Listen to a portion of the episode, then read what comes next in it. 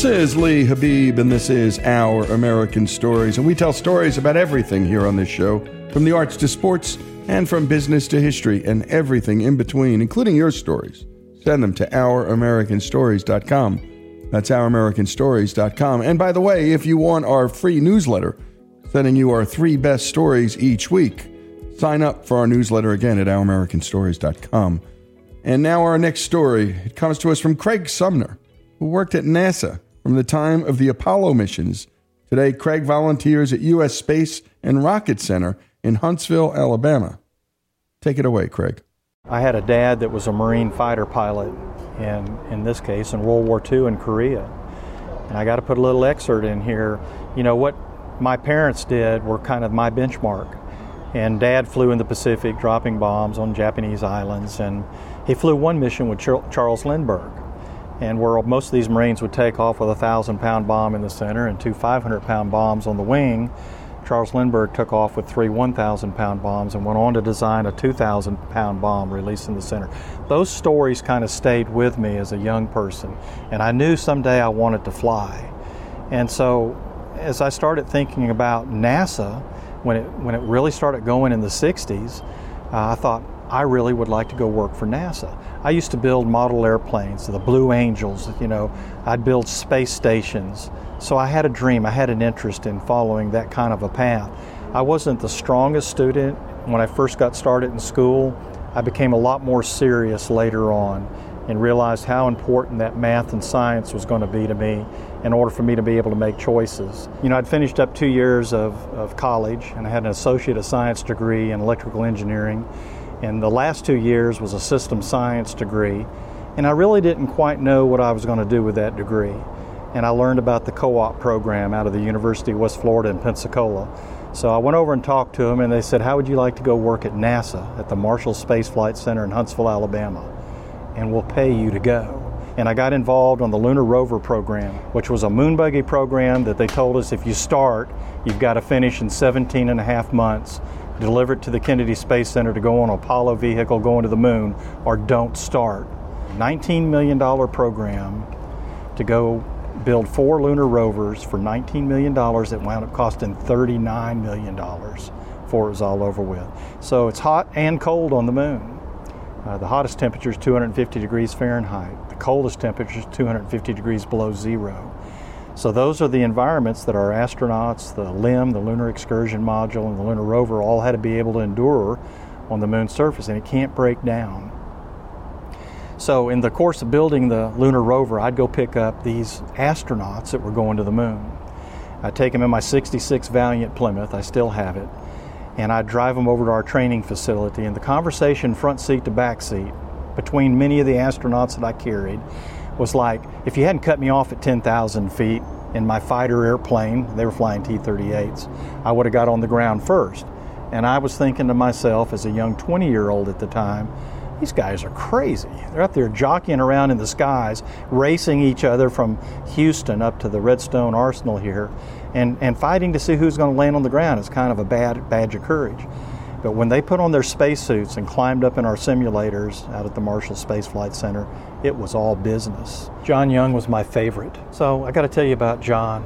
When John was eight years old, there was a knock at the door, and they took his mother away. She had a mental illness, she was a paranoid schizophrenic.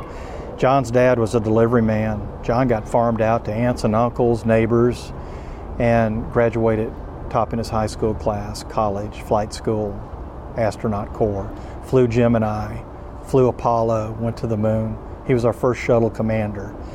And, and John was more passionate in college than I was. John studied six nights a week to one o'clock in the morning.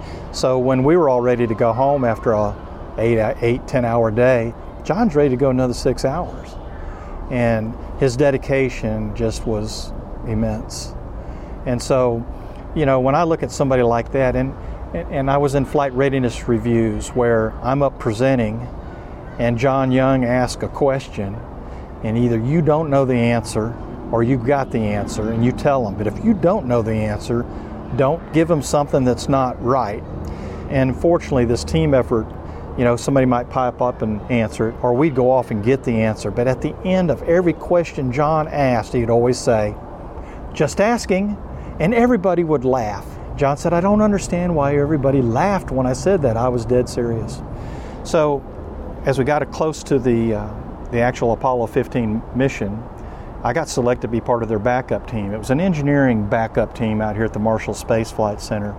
And when they landed on the moon, they didn't land on a nice flat surface. And they had one of their foot pads down in a hole, and the whole thing was leaning over, so it wasn't level. And we thought when the moon buggy came out, it might get hung up on something. Well, they didn't go 240,000 miles to leave it stuck up there on the side of the LEM. And fortunately, it all deployed out just the way you would expect it to. They put up their poolside seats, jumped in there, threw a few switches, put on their Velcro seat belts, and away they went at eight miles an hour. Now, eight doesn't sound very fast, but on Apollo 11, our first landing on the moon, our astronauts had to just walk around. And the suits, I told you, you know, they only weighed 60 or 70 pounds total, but it's still a lot of work walking around up there on the moon's surface. On Apollo 16, the first day they were up there, was 85 degrees outside. As soon as you walk behind a boulder and get out of the sun's rays, you're out of the at- there is no atmosphere up there. It drops down to up to 250 degrees below zero. So it's kind of fun. You know, it's my 15 minutes of fame, and nobody knew that I was really doing this. You know, up here, uh, my parents did, my sisters did, uh, some of my friends, but I was having the experience of my life. And talking to these astronauts as I drive them over to our simulation facility, go have a biscuit with them, listen to them talk about flying the T 38 jet. Little did I know within about a year I was going to be flying the same airplane. Because when this program was over, so was my draft deferment got caught up in a draft lottery. Well, that didn't help me any because the first draft lottery was up to like 100 and something, and my number was 62. And so I was off to go to flight school. And I got to go fly some jets and, and get to do some of the things that these astronauts that I got to work with shared with me over a biscuit or a cup of coffee or while we were waiting for the simulator to get up and going. So I went off and did that, and unfortunately, after four years, the war was over, and I got to get out of the service early. And guess where I wanted to come back? Want to come back to the Marshall Space Flight Center and work for NASA again. So at the time I left, we were building the maps for the space shuttle to land down at the Kennedy Space Center. And this covered a wall all across the back of a large conference room, if you could picture that. And there were cameras mounted to it. And off in another room was a hydraulic simulator, a six degree of freedom simulator that the astronauts would climb in and fly around the Cape and come back in and land in the space shuttle. Remember, it's unpowered, so they get one shot at this. And believe me, the astronauts that have flown the space shuttle have flown time and time again in airplanes that simulated landing like the shuttle. And uh, then they had simulators that they could practice on too to try to hone in their skills and work through all those emergency procedures that they would be responsible for in the real world. Well, when I came back, politics had changed. And a lot of the training that we were doing here at the Marshall Space Flight Center with the astronauts was being moved to Houston. In fact, I used to go into the neutral buoyancy tank, our swimming pool out at the Marshall Space Flight Center. It was uh, 40 feet deep, 60 feet across, and we would submerge space hardware in there. And when I came back after getting out of the service in 1976, Skylab was starting to decay in its orbit. It was up there rolling, it was tumbling end over end, had somewhat of a optical roll to it as well. And so we were building a teleoperator system that would go up and dock with Skylab and push it up into a higher orbit. And our astronauts would fly up here from Houston before they moved all the training down to Houston. And they would get in the simulators. We would allow them to fly this thing out of the back of the orbiter and go try to dock to Skylab and then run out of gas. Well, I was a young, now 27 year old, and I'd flown it every day for eight hours a day, and I got pretty proficient at honing my skills and being able to do it within a tank of gas. And so our science and engineering director was speaking to a Senate subcommittee and said, if the guys down in Houston can't do it, we've got an engineer at the Marshall Space Flight Center that could. And once again, I thought I was going to get my 15 minutes of fame. But uh, that wasn't to happen. Um, uh, Skylab, unfortunately, uh, came back into Australia uh, decayed in its orbit and burned up for the most part as it came back in. We didn't have the shuttle ready in time, and so that's what happened. So then I started getting involved in the space shuttle program, and I continued my education as I was working with NASA and learning about project management. And I thought maybe that was something that I could really go do. I had this jet experience and flying C 130s, and I thought, okay, I got some good leadership skills. What can I do with that? And that's probably one of the highlights of my career was working on the space shuttle program. I was the deputy project manager of the space shuttle external tank. We built those down in New Orleans just like we did the C5. And then we finished building them, we'd put them on a barge, tie it to a tug with a 2,500 foot rope, one inch in diameter, and haul it down through the Gulf of Mexico, around the Keys, and up the Atlantic coast to the Kennedy Space Center, and offload it and put it up on the eighth floor of the vertical assembly building until we were ready to integrate it over on the other side of the aisle, as we called it, to get a stack ready to roll out to the pad. I'd get on an airplane out here at Redstone Arsenal, NASA airplane, be about eight of us on board, and we'd land on the shuttle landing strip down in Florida. And it's such a pretty sight to see as you come up on a runway that's three miles long, 300 feet wide, I believe, and uh, go get in our rental car and then go into work about 10 hours prior to a space shuttle launch. And my team, I hate the word I because it was the people around me that really accomplished the work at hand. We'd load 535,000 gallons of fuel on board. And about two and a half hours prior to a shuttle launch, we'd bring the crew out and uh, strap them into the space shuttle. And about 10 T minus nine minutes, we'd give the launch director permission to go fly. And I never thought I'd find myself in the same firing room as Wernher von Braun, who was my first center director, and have the privilege of representing the team that built this magnificent machine and put it into put it into orbit. When I went down to my first space shuttle launch, you sit in a control room with a headset, and sitting beside you is a project manager from the contractor, Lockheed Martin or Martin Marietta when I first started. And the two of you have got these headsets on to folks down in New Orleans and people up at the Marshall Space Flight Center and our Huntsville Operations Support Center. A lot more people than I really realized were out there available to me. And I was a fairly new project manager when my boss, his daughter, was killed in an automobile accident, 17 years old. And he called up and, and told me of that tragic event. He said, Craig, I need you to go to the launch. And all of a sudden, I realized I was going to go from just learning about this vehicle, but representing this team. So I carried all these books with me, all these technical manuals, and I was reading to late in the night trying to get up to speed where I could maybe contribute to what was going to go on, only to find out that just by pressing a button on my console when something came up or something happened, that I had an extensive group of people, men and women out there that I could call on and work issues. And there are issues. When you're tanking this vehicle for eight hours or so, things start to happen to the vehicle. We're putting these really extremely cold temperatures in the hydrogen tank, 423 degrees below zero, in the LOX tank, over 300 degrees below zero. And the foam, the thermal protection system on the outside sometimes doesn't behave the way it wants to, and you don't fly the next day. You have to go out there and actually do a repair. And then you get some surprises sometimes. Three day weekend, everybody takes off, and it was the mating seasons for the red-headed woodpecker. And if it wasn't a redhead, it's the one that I remember. This one woodpecker put over 200 holes in our external tank. Some very, very smart folks flew with me down to the Kennedy Space Center, and we went out and climbed up on the external tank. I put a harness on. And did you watch a shuttle flight with a beanie cap that raises up at the very end and swings over out of the way? Well, that's where I was at, uh, looking for holes in the external tank and make a recommendation to my program managers on what we needed to do to fix that. While I was standing out there, you know, you're every bit of 250 feet off the ground and you're looking straight down to the ground and something was staring at me. Have you ever had that happen? There were five birds, vultures, up in the sea breeze, stationary, 40 feet above my head, looking at this tasty morsel trying to count woodpecker holes. And uh, you just never forget that image, you know. Shouldn't be anybody around me, and I felt something staring at me, and I still occasionally look up to see what's up there. But I would say my very first space shuttle launch was probably the probably the most stressful, and it just got better and better after that. When it counts down to zero, you can't help but stand up out of your seat and turn around, and three miles away, you see the engines roaring to life and the vehicle coming to life. And it's doing 100 miles an hour before it ever clears the launch pad, trying to get up to that magic speed of 17,500 miles an hour. the orbital velocity that you need to stay in low Earth orbit. And uh, it's just, it was just totally awesome.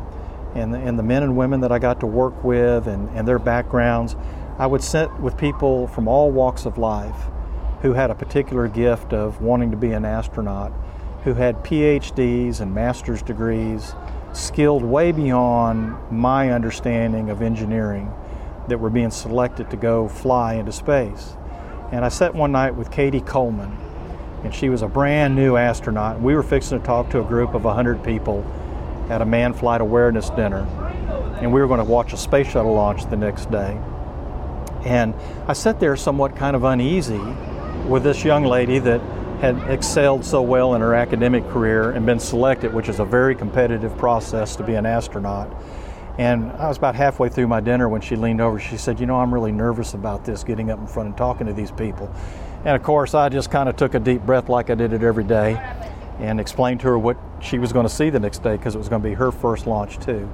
And uh, then to watch her career blossom and go up and stay on the International Space Station and fly several times with so many of the other men and women as a team effort was pretty phenomenal as well. The responsibility is immense when you sit in that room and realize you've got five or more souls out there on the space shuttle fixing to go launch, and all the people that we would affect if we had some kind of an accident puts a lot of uh, stress, I think, on the launch team.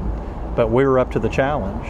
Jim Odom was the first uh, project manager on the Space Shuttle external tank. And uh, time and time again, he told us test what you fly and fly what you test. And when the money gets short, guess what gets taken off the table? I'm about to go run a test that's going to cost $400,000. It's a lot of money. And it's to determine whether the foam that we use on the downcomers, the feed lines that bring liquid oxygen off the new space launch vehicle down to the engines, if that foam will stay on there. If it doesn't stay on, it's become a debris hazard. And only through tests do you really find out whether something's going to work or not. And it helps anchor your analysis and it gives you confidence and margins that you might not otherwise have. And the wrong place to find out about it is after the vehicle's built. Test pilots are, uh, are an interesting breed of men and women. And so when I was flying C 130s, a lot of times I got these arrogant pilots on board and I'm smiling, but they knew everything. And, but when they're on my airplane, they had to follow our rules, and they weren't my rules. They were they were standard rules. A lot of times they didn't go by the rules.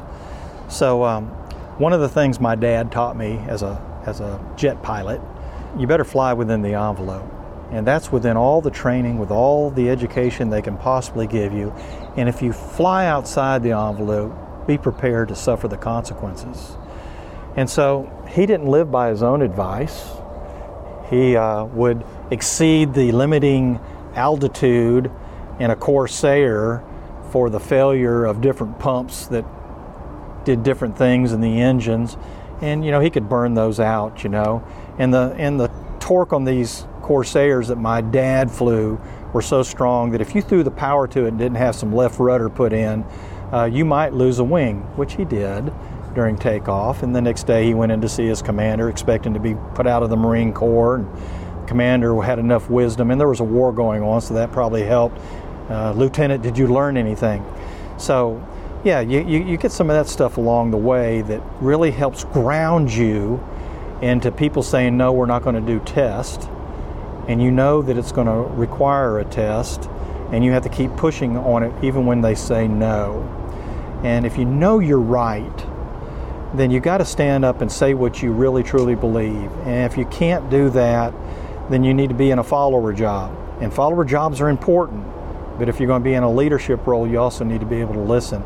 It'll be that quiet person in your group that has a solution to your problem that you don't call on or that you don't see on the side and, and get the information that you need for the team to benefit from. But, um, you know, the, these guys in the Apollo uh, were fearless.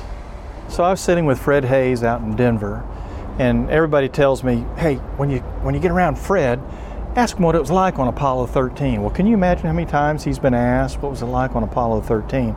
So I'm sitting there, we're waiting to fly the simulator, and I look over at Fred and I say, Hey, Fred, so how was it on Apollo 13?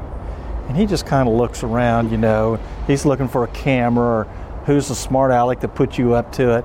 Other than I almost died, you know, was the way he started off my conversation, and that kind of stuck with me, you know. So, you know, Alan Shepard, our first man into space on Apollo thir- on Apollo 14, he and Ed Mitchell have already separated from the command and service module, and they're in their LEM going down to the moon, and their radar's not working. And at 10,000 feet, it's a no-go. You know, everything's supposed to be working at 10,000 feet. Mission Control knows that it's not working. Al Shepard knows it's not working, and he looks over at Ed Mitchell and said, Don't touch that button. It's the abort button up here that takes you back up immediately to the command and service module. Ed said, Yes, sir. They're backwards. They can't even see where they're going. They're deaccelerating, and people in mission control knows this guy that's been grounded for 11 years, got put back on flight status, put himself on this mission. He's going to go in visually.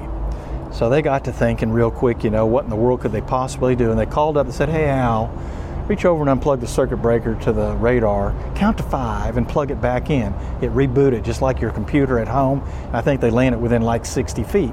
So, you know, they're on the moon, they're going through their checklists of shutting off engines and this, that, and the other.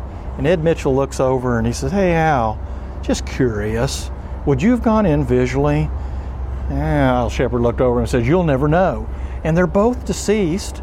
And he never would tell Ed Mitchell what he really was going to do, but most of us were convinced he would have gone in visually. Now, he'd have gotten a lot of trouble. He didn't care. He's probably going to be done when he got back, assuming he didn't get smushed on the moon surface. Those were the risk takers. And take people like John, John uh, Young, my favorite astronaut. Go look at his heart rate landing on the moon's surface. You know, it elevated a little bit, because he had somebody stand beside him, Charlie Duke, you know, that's supposed to be doing his job, but that probably put a little bit of stress on him. Every other commander, it kind of peaked on up their ways. But cool, calm, and collected John Young, he knew what his focus was going to be on, and that was to land on the moon and land where he was supposed to land, and he did it. Wernher von Braun was my center director. But what I got locked into when I came up here was one of the second generation of Germans that came over and his name was Heinz Lauser. And Heinz was responsible for building the moon map that would simulate us driving on the moon. So we had pictures of what that surface looked like where we were going to be landing, and with foam rubber and latex paint, I watched Heinz Lauser use a blowtorch and nitrogen to burn a crater and put it out, burn a crater, put it out, and look at a 3D picture over here and keep going. And when he was done, all this stuff started coming together. I was a computer programmer, and the simulator that we had downstairs was just like any other flight simulator that you see today that commercial pilots use, military pilots use. Our lunar rover program only had a about a three foot round screen sitting in front of us up on this hydraulic system that was 100 yards away from the computers that ran it and the map that the German that I got to work with built and all of that came together with four little Teflon balls that ran across the little bumps and crooks and crannies of this latex map. So the team were NASA civil servants, contractor individuals, but it took a team. It took a team. Nobody did this on their own. It's amazing. I think what I missed the most when I retired were the people. And so the triumph was is to go find a group of people that had faith in you, that you could provide the environment, the leadership, and the support and the encouragement, and turn that team loose and watch them excel. And when that happens, you've got something going. It far exceeds anything that you can do as an individual. And you've been listening to Craig Sumner and his life story. Great job, as always, to Monty for bringing us that piece. And his inspiration, of course, his father, a Marine fighter pilot in World War II, in the Pacific Theater. That's a hard thing to live up to as a son. And his dad had advised him always fly within the envelope, fly outside the envelope, and prepare to suffer the consequences. I also love that line test what you fly and fly what you test. And the original test flight dummies were two guys called the Wright brothers. By the way, we have David McCullough telling the story of the Wright brothers because they actually tested what they flew and it differentiated them from everybody else who was tinkering. Engineers engineered, pilots flew, and they couldn't talk to each other. The Wright brothers knew both angles, both flew, and the remarkable story of those two aviators, the first, the original Spacemen, uh, is available at OurAmericanStories.com by the Venerable David McCullough himself telling the story. The story of Craig Sumner, the story of NASA in a way, and American flight and innovation and space adventure here on Our American Story.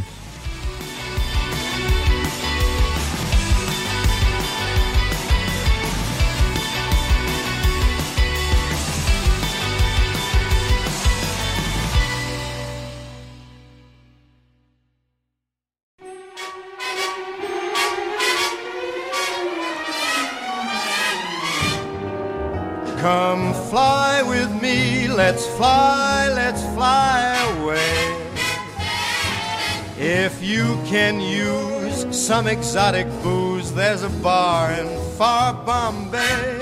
Come fly with me, let's fly, let's fly away.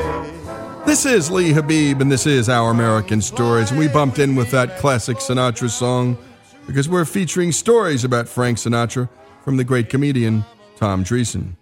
Tom was Frank's opening act during the last 14 years of his career. They did countless shows together.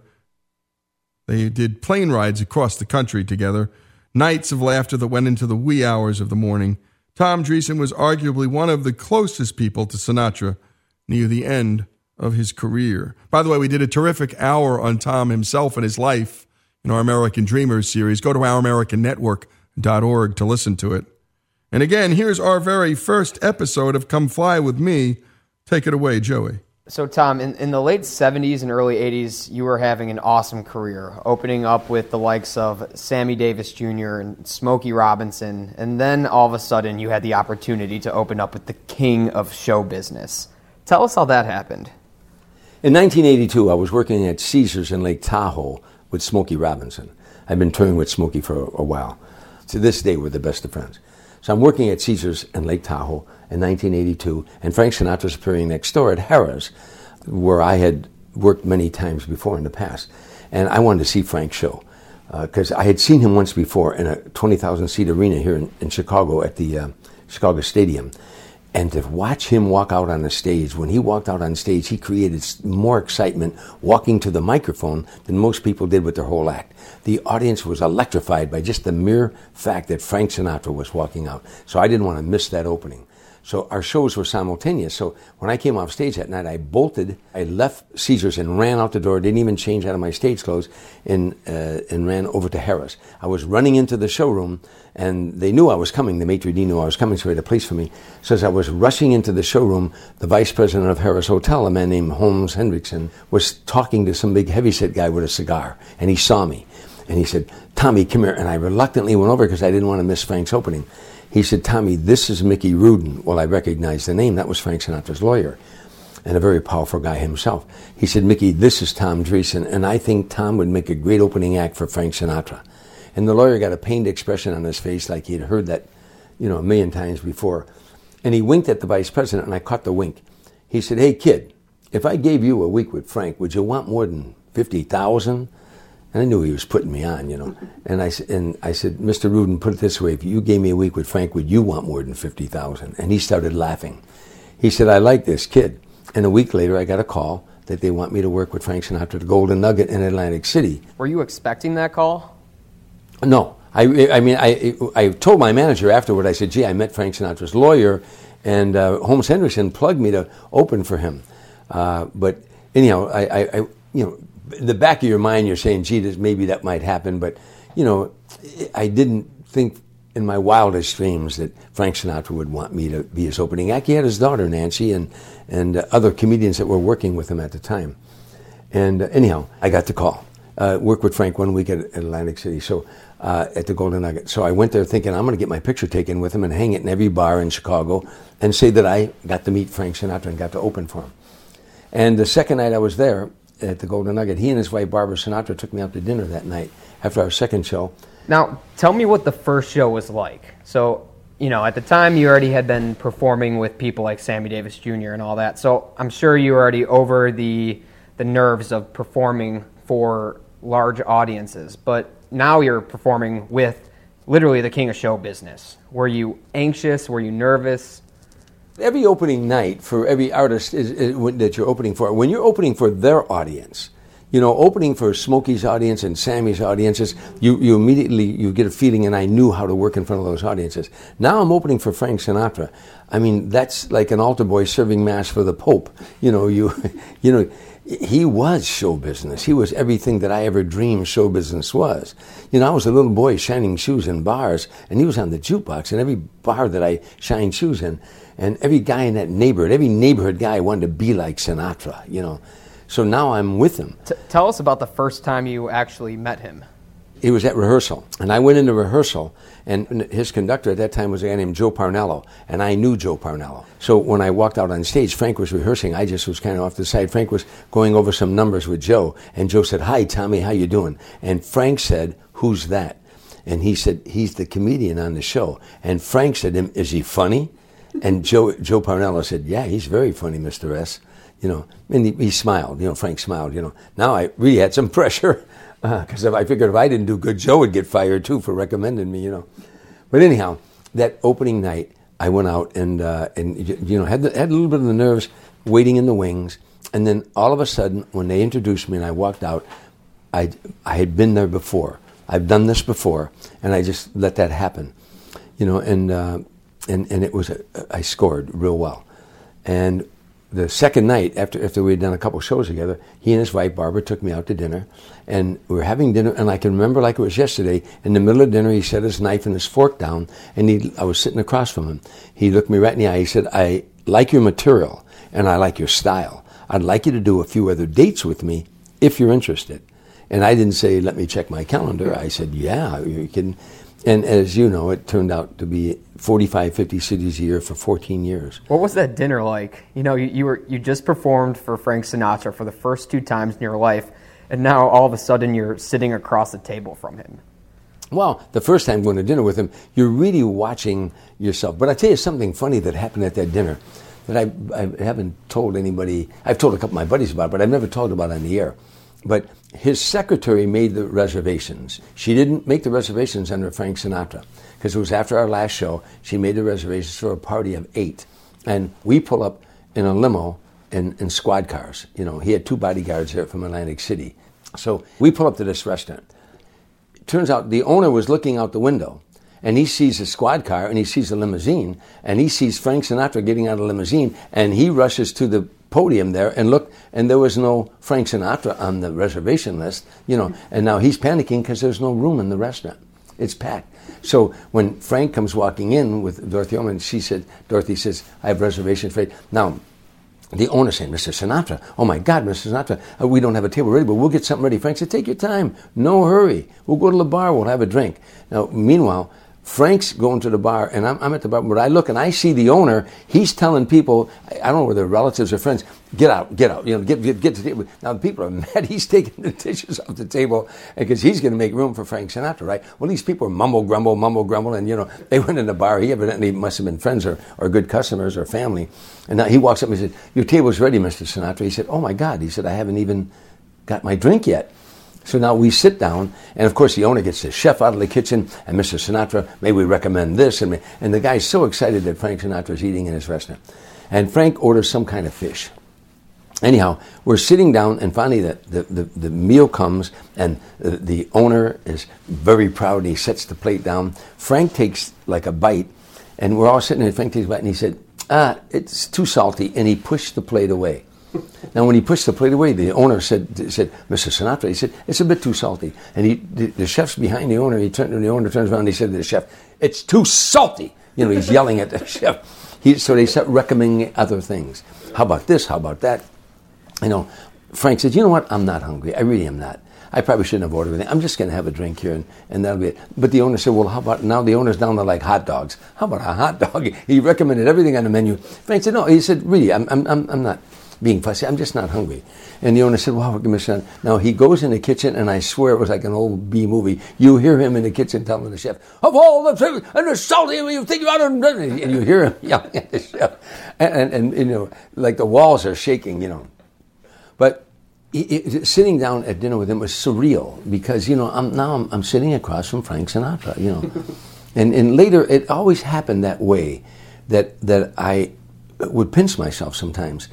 Because again, let me go back to this poor kid that I was, shining shoes in bars, and Frank Sinatra's on every jukebox. And here I was, years later, flying with Frank Sinatra, sitting across having dinner with him, him talking to me like I'm a peer. Good show tonight, Tommy. I like your new material.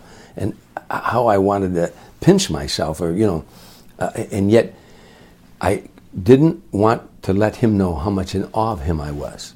And there were nights I wanted to say, oh man, you were so good tonight in that particular number or that moment or even the whole show. I somehow picked up on that when I first met him that he had millions of fans. He didn't need another fan. He wanted a buddy, a pal. And I don't know what made me, maybe being a former bartender, my instinct on that. So I never let him know how much in awe of him I was. You know, but there were nights I just, it was surreal, you know, that I wanted to pinch myself. You know, there's another thing I picked up on him. He, he never, he was not very good at taking compliments. And my friend David Letterman is the same way. You know, David, if, you said to David, gee, that's a great show, you know, great show. Tonight. Yeah, yeah, yeah, listen, how's the kids, you know? if I said, David, I saw your monologue the other night, that bit you did about whatever it was, it was very funny. Yeah, yeah, he said, how's the kids going? Now? What are you doing? You see any of the old guys? He would change the subject. And Frank was basically the same way.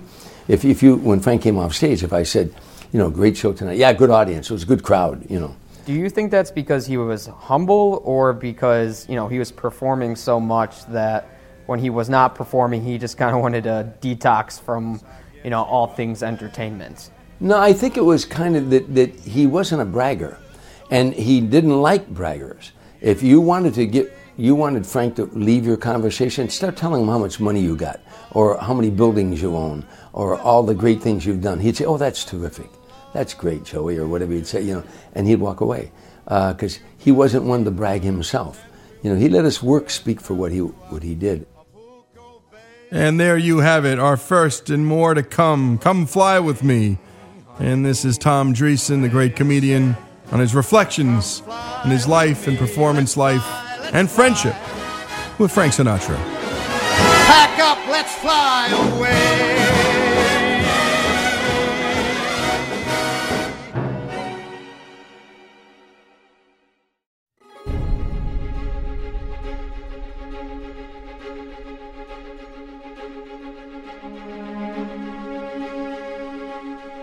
This is Lee Habeeb, and this is Our American Stories. And we tell stories about everything here on this show, from the arts to sports, and from business to history, and everything in between, including your stories. Send them to OurAmericanStories.com. That's OurAmericanStories.com. They're some of our favorites. Sue Thomas became the first deaf person to work as an undercover specialist, doing lip reading of suspects for an elite surveillance team at the FBI. In 1990, Thomas wrote her autobiography entitled Silent Night, which became the basis for the TV series Sue Thomas, FBI, EYE. The book begins with her losing her hearing at 18 months and chronicles her life all the way through graduating from Springfield College in Massachusetts with a degree in political science and international affairs to her resignation from the FBI. The continuing story of her life is chronicled in Staying in the Race where Thomas shares stories about living with multiple sclerosis. Here's Sue Thomas. Some of you might have remembered that TV show called Sue Thomas, FBI. And as I travel around the country speaking, I find that I keep getting asked three most popular questions. Question number one Are you the real Sue Thomas? Question number two How long did you work for the FBI? Only for three and a half years. Just long enough to get a TV show out of it. and question number three Did you really run down the street catching the bad guys? Do I look like I ran down the street catching the bad guys? It's been an awful lot of fun. You know, if you look back on my life, it has all the elements for Hollywood the drama, the action, the intensity, the loss. And yet, when it came down to actually telling the real story of Sue Thomas, Hollywood wouldn't even touch him. I'm going to share the story that Hollywood wouldn't even touch. That journey started out very early in my life at the age of 18 months, when very suddenly in the evening, I went profoundly deaf. There was never a cause known. I wasn't sick. I just had my hearing one moment, and the next moment, I was walking the path of silence. Years was spent with a speech therapist in front of a mirror with my hand on her throat, feeling the vibes and making those same vibes. At the same time, I would be looking in the mirror, watching her form, her lips to make the word, and then for me to try to form my lips the same way. After years of speech therapy came voice lessons. No, not for a professional thing, but only to get my voice to fluctuate, to go up and down and up and down. And after years, the voice came dramatic reading, only for the articulation and enunciation of words. So many, many years has gone into this voice, and yet I know I still talk funny. And people say, oh, no, you don't. But I do. Well, how do you know that? Well, I can be at the airport, a restaurant, a hotel, any place at any time. And somebody will always come up to me and say, Where are you from? you really have an accent. it's just a little bit different. And I'm aware of that.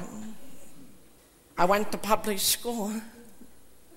Teacher put me in the first row so I'd be able to read her lips as best as I could. I really didn't understand too much, but I tried to follow what the class was doing. And I remember that day, as far as watching the students stand by their desk. And I finally figured it out. They were introducing themselves to their classmates. It became my turn that day, and I remember getting up and standing beside my desk and very proudly looking out at my classmates and saying something like, ah! And with that, the entire class erupted in laughter.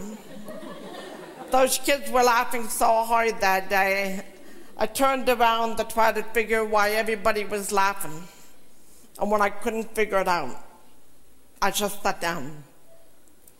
But I came to realize that every time I was to open my mouth to speak, the entire class would erupt in laughter. And I got to the point where I wouldn't open my mouth.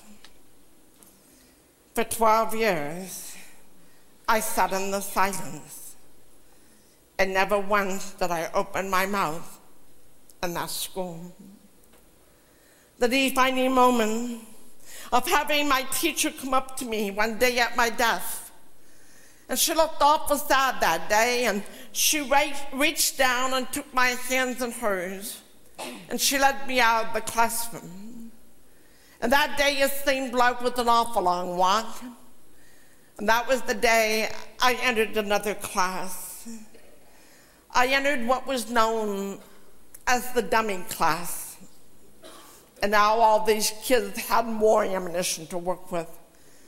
I just didn't talk funny. I was now the dummy. There were three things in my life as a child that saved me from total despair. One, my parents went to church on Sundays. And they tried to instill in me that there was a God that did not make any mistakes. And you're listening to the voice of Sue Thomas. And my goodness, what a childhood it must have been. I just didn't talk funny. I was the dummy. And I know we can all conjure up what that must have been like for her. Because many of us may have been those kids laughing at her, or at least hurting for her and not standing up for her. And then she hears about this God that doesn't make mistakes. Let's return to Sue with more. They tried to tell me about his son named Jesus. And that if I would hold on to his hand and allow him to lead me and guide me, that there wouldn't be anything that I couldn't do or anything that I couldn't become. Secondly, I had a song. Did you get that? I had a song. No, I have no recollection of music. But I had a mother that loved music. And she wanted to pass that love on to her only daughter, whether she could hear it or not. And as a little kid, she would place me on her lap as she sat in the rocking chair, rocking back and forth, singing all of her favorite songs, with my head on her shoulder as she sang. I could feel the vibrations. And if I really liked the song particularly well, my hand would sort of creep up and lay gently on her throat, that I could get all the vibes that I possibly couldn't. It must have been around Christmas time, because one of the first songs that my mom ever taught me was Silent Night. And I loved that song. Now, as a little kid, it wasn't the words. The words had no meaning. Rather, it was the rhythm and the flow that brought forth tremendous peace. And I can remember after a long, lousy day of school, going home on the school bus, looking out the window with my nose all pressed up against the glass so nobody's seen the tears flow down my cheek. Way down deep, I start singing Silent Night, and I'd be okay. the only thing I ever wanted as a kid was a friend. Let's face it, who wants to be a friend to a dummy? who wants to be a friend to somebody that talks funny. And I never knew what the word friendship meant, at least not until I got to high school. By the time I went to high school, I met up with those crowds that was totally disrespectful, outright rebellion, in the alcohol, in the drugs, in the everything. And it was my means of escape, at least trying to escape the world of silence. God's hand was upon me, for He brought in a teacher in my junior year that believed in me and began to work with me one on one. It was through her life I went to college. And even though I got to college, it took me eight years to leave the place. eight years passed. I thought the world couldn't wait to give me a job. But I found out the world could wait forever. There wasn't one person that was willing to give me a job simply because I couldn't use the telephone. Or they thought that I would misunderstand what was being said. And I went back to the same hearing and speech center that taught me to pe- speak, pounded on their doors asking for a job. They felt sorry for me. Why? They hired me even when they didn't have a job. I became like a gopher, a jack of all trades, doing whatever they wanted me to do. And I can remember some days taking paper clips out of one box sticking those paper clips in another box, and then putting them in the closet. I was only there for a few short months.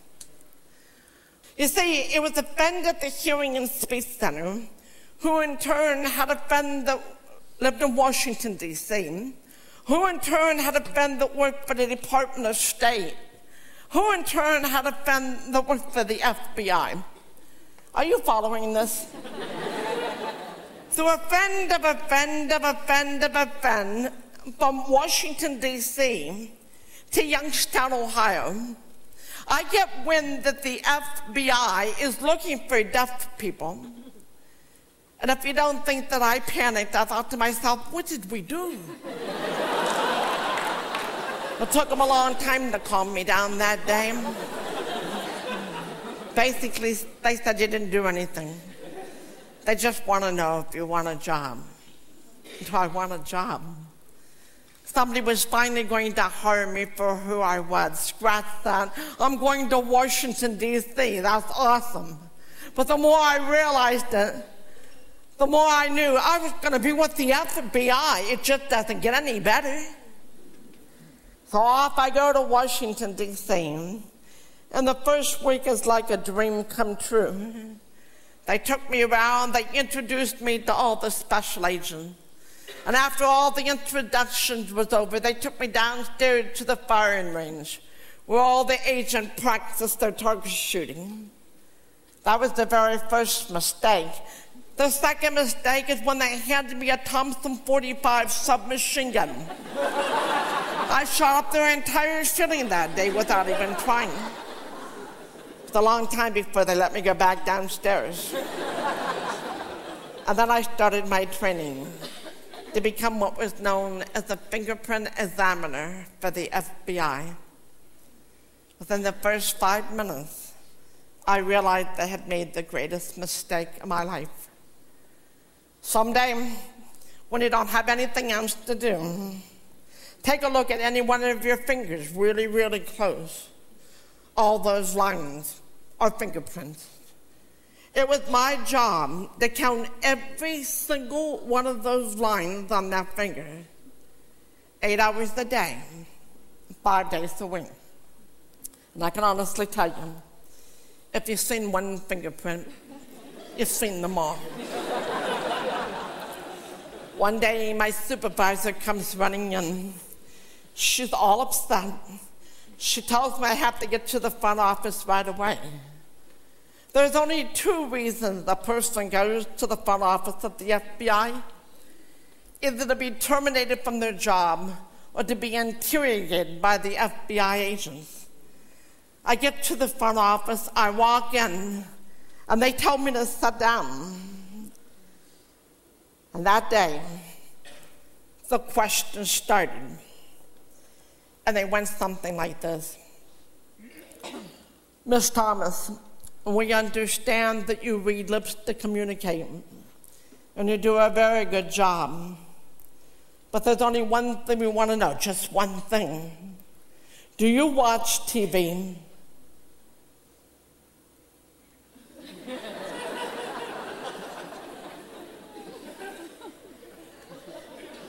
Do I watch TV? That's all you guys want to know? It's a federal crime to watch TV. I confess I watch TV.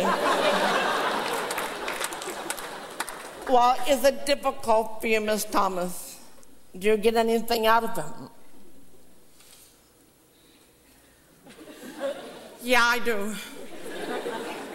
I mean, no, I don't. I mean, I don't know. Do you know what I mean? You know, if the camera's on the person and I can see their lips, I can read them. But so many times the camera's not on the person that I can't see anything, so I don't know when anything's being said. And you're listening to Sue Thomas, and what a voice.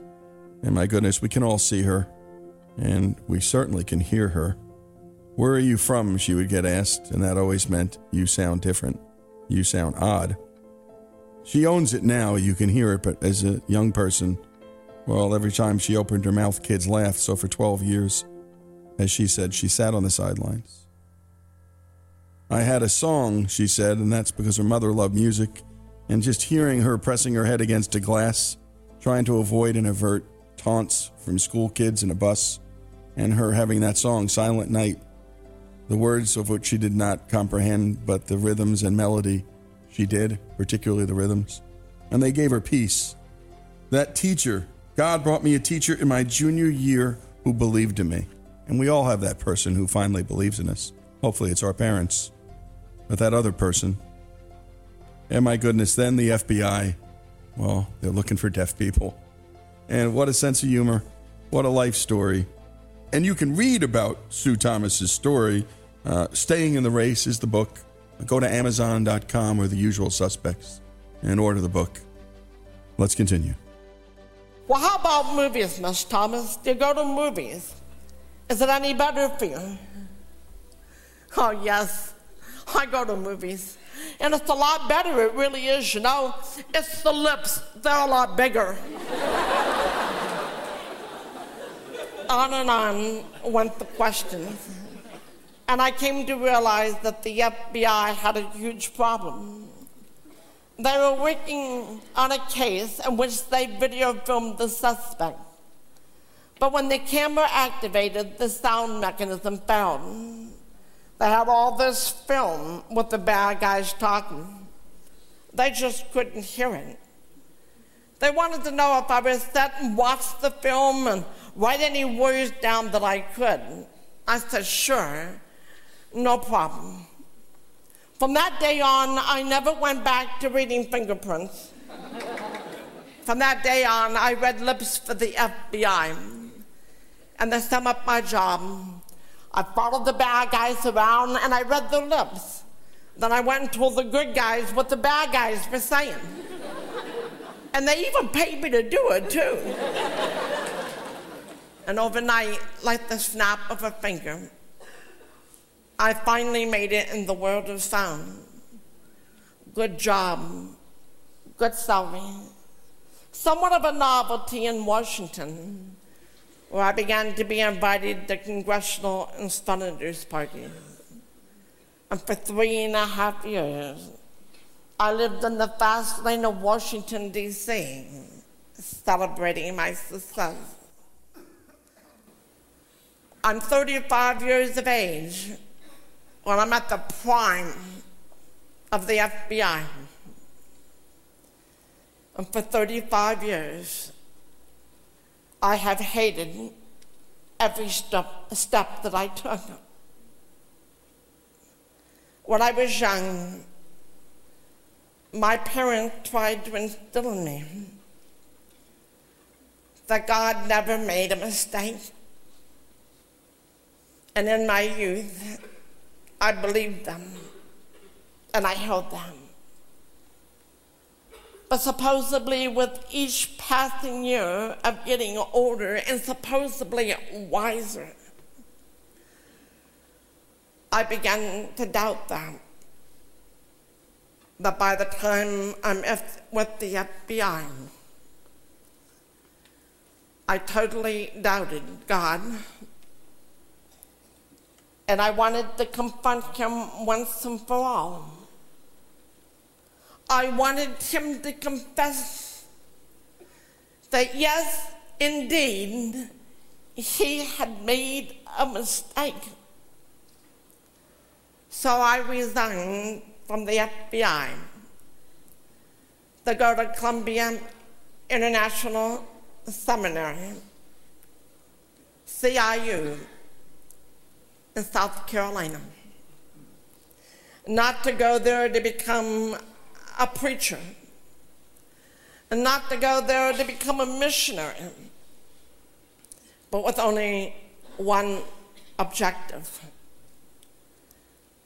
to confront God face to face, to ask Him why He made a mistake. The mistake wasn't minor, it was major.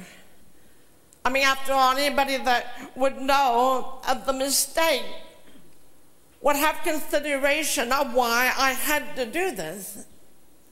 It wasn't enough that He created in me a heart that loves people. I love people. And that came by God's creation that He put within me. But it's compounded by the issue that even though He created that love and I want to be with people.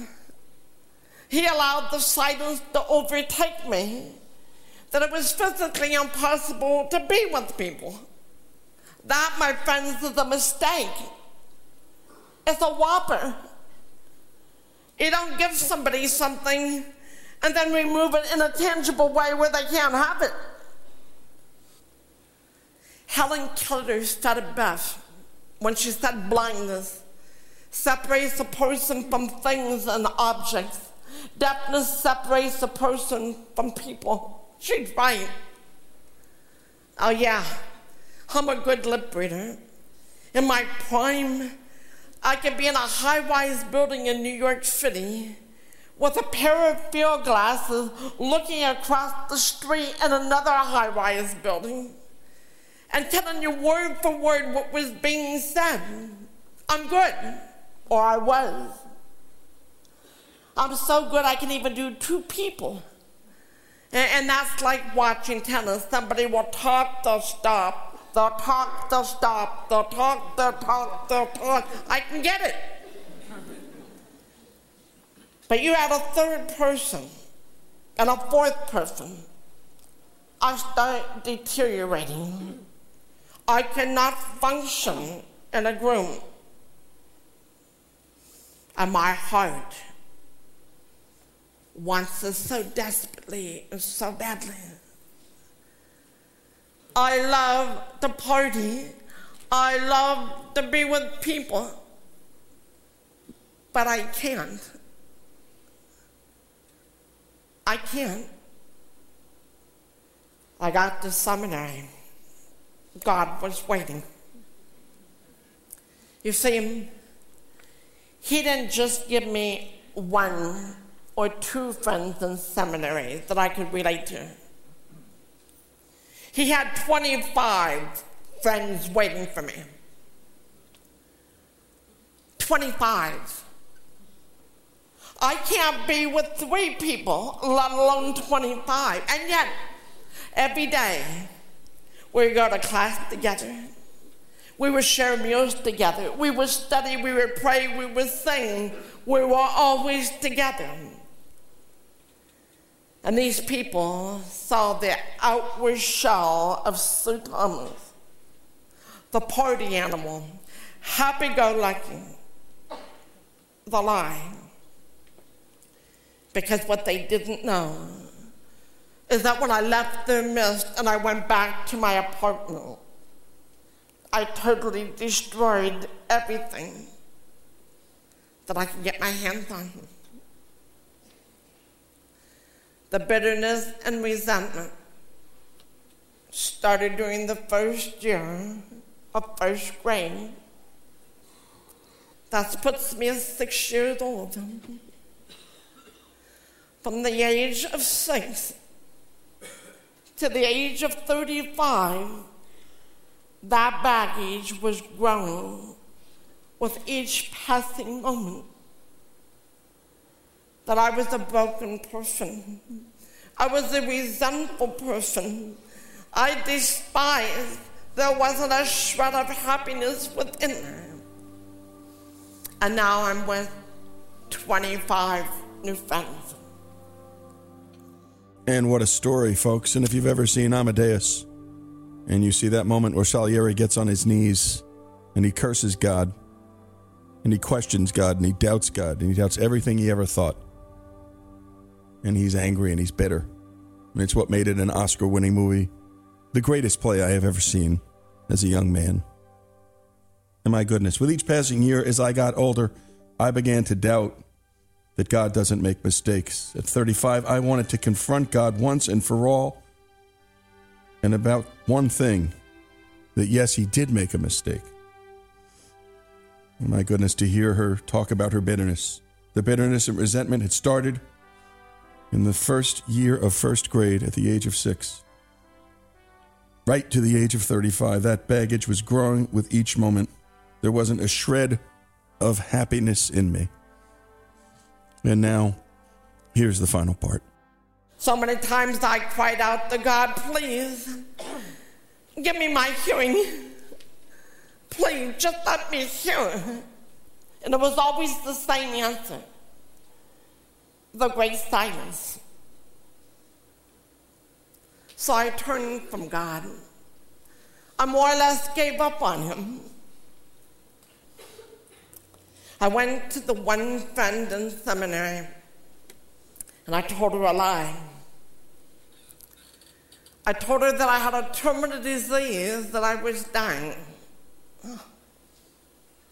Because in my warped mind, I thought if she believed me, she would want to spend as much time with me one on one. And that's exactly what happened. But what I didn't realize the split second that I told that lie, that it would last for over seven months. And I had no idea that the first person I told that lie to, that would have found out that those 25 people. And surely, I had no idea that that lie would totally consume me and destroy me. Seven long months passed, and I was wasting away. And there came a time that I could not take it any longer, and I went to that same friend and I said, Please call my advisor at school. Tell him that I need to see him as soon as possible. Tell him to have another faculty member with him. It's urgent. And I met with those two men, tears streaming down my face. I confessed my sin. I knew that I would have to go to those 25 different people and to tell them the truth. And I was prepared to do that. I wanted to do it. But what I didn't know is that I would have to stand before the entire academic committee of that school. The night before I was to meet that committee was the longest, darkest, quietest night of my life. The shame and the guilt was so unbearable that I got my suitcase out and I began to pack to run away. I couldn't face it. And while I'm packing, my Bible fell on the floor. And when I looked down, I sort of chuckled and I shook my head because I could not believe the pages that were staring back to me. I put the Bible on the bed and I went down on the floor, face down. And I cried out for God for mercy, for forgiveness. That I told him that for 35 years I went to church, I sat in the pew, I sang the hymn, I talked the talk and told people I was a Christian. How dare I? The next morning, I stood before the entire academic committee, tears streaming down my face. And my speech was so garbled with the emotion. I knew they had a hard time understanding me. The one thing that I remember more than anything else on that day of my confession with that school was one lone man sitting in a chair. His head was in his hands. And as he heard me speak, he shook his head back and forth. And as I watched him, the tears flowed down his face. That man was Dr. Robertson McQuilkin. In the days before that meeting, the emotions ran so high. What will I say to him? What can I say? And that day, Bonnie arrived. And wouldn't you know it, they sat me right next to him at a dinner table. He looked at me, and the first word that he spoke was, Sue, I'm so proud of you. I looked at him, and the tears began to flow, and I choked them. And I took my napkin and I placed it on the table, and I said, You have to excuse me. And I walked out and I went outside, and I kept thinking, God, he doesn't remember. He can't remember. He said he was proud of me. So I regained my composure and I went back and I was able to finish the meal. And at that time I said, Dr. McQuilkin, I need to see you as soon as possible. Will you meet with me? He said, Yes, tomorrow morning. I looked at him and I said, Did you ever kick anybody out? Did you ever spell anybody? And he looked puzzled. And he looked at me. He said, I don't think so. But I'm not sure. And then there was the great silence. And he said, Did we kick you out? No, sir. But you could have. And maybe you should have. But you didn't. Instead, you taught me of the love and the forgiveness of Jesus Christ. And you just didn't stop with the love. You walked me through the healing process. And then you sent me. I don't know where I would have been had you kicked me out. And yet, for God, it was like the snap of a finger. All he had to do was a TV show called Sue Thomas FBI. Here in the United States, over 4 million people have watched it. Today, that show is being seen in 65 nations around the world Germany, South Africa, Malaysia, Vietnam, Singapore, 65 nations. And the people write to me thinking they're writing this celebrity. And I have the opportunity to share celebrity now. God's greatest sinner, saved by grace. Yes. That is the real story of Sue Thomas, FBI. That is the truth, the whole truth, and nothing but the truth. So help me God. And does anyone doubt her? No. What a thing. What a story. What a lie. What a lie to tell. But she was just hurting, and that's why she told it. She was just looking for attention. And what a cry for help that was. Lying about a terminal disease. And then having to go before your peers and then an academic committee and, well, face the pain. And she was going to run away, and that Bible fell out of the book. And she threw herself on the threshing floor. And she called out for forgiveness and grace. And she got both. And then when she confessed, the one man, well, the one man that could have kicked her out, didn't. And instead taught her the greatest lesson of all. Did we kick you out? He said. You could have, she said. You should have.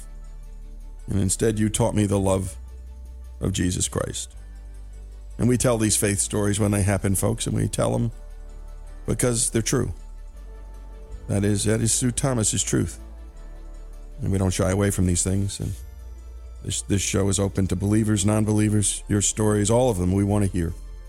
And my goodness, this may be one of the most profound we've told. And by the way, pick up either book by Sue. Uh, one is called Silent Night, and the other, and the more recent one, Staying in the Race. It chronicles Sue Thomas's story. Share it with friends. Share it with anyone you know. What an antidote to suffering. Great job as always by Greg Hengler. A great and beautiful God story. Sue Thomas's story here on Our American Stories.